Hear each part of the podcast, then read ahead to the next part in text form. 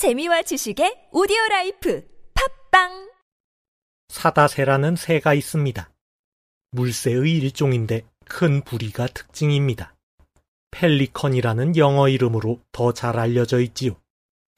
한때 우리나라에도 살았던 것으로 알려져 있지만 지금은 보기가 어렵습니다. 사다새는 물고기 사냥의 명수입니다. 사다새의 부리는 신축성이 뛰어나 물고기를 잡을 때면 마치 그물처럼 늘어납니다.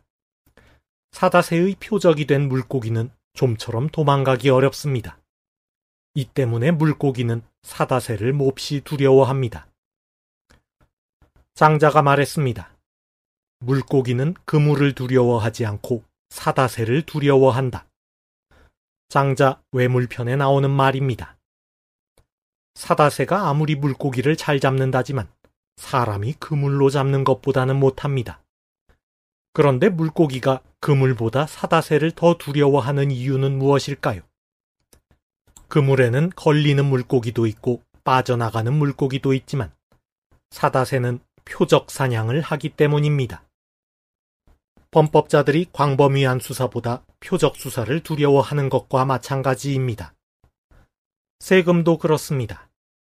불특정 다수를 대상으로 세금을 올리는 것보다 특정 계층을 대상으로 세금을 올리는 쪽이 저항이 더욱 거세기 마련입니다.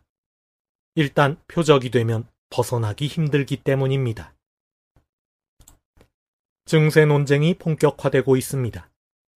정부는 초대 기업과 초고소득자에 한하여 증세한다는 방침입니다.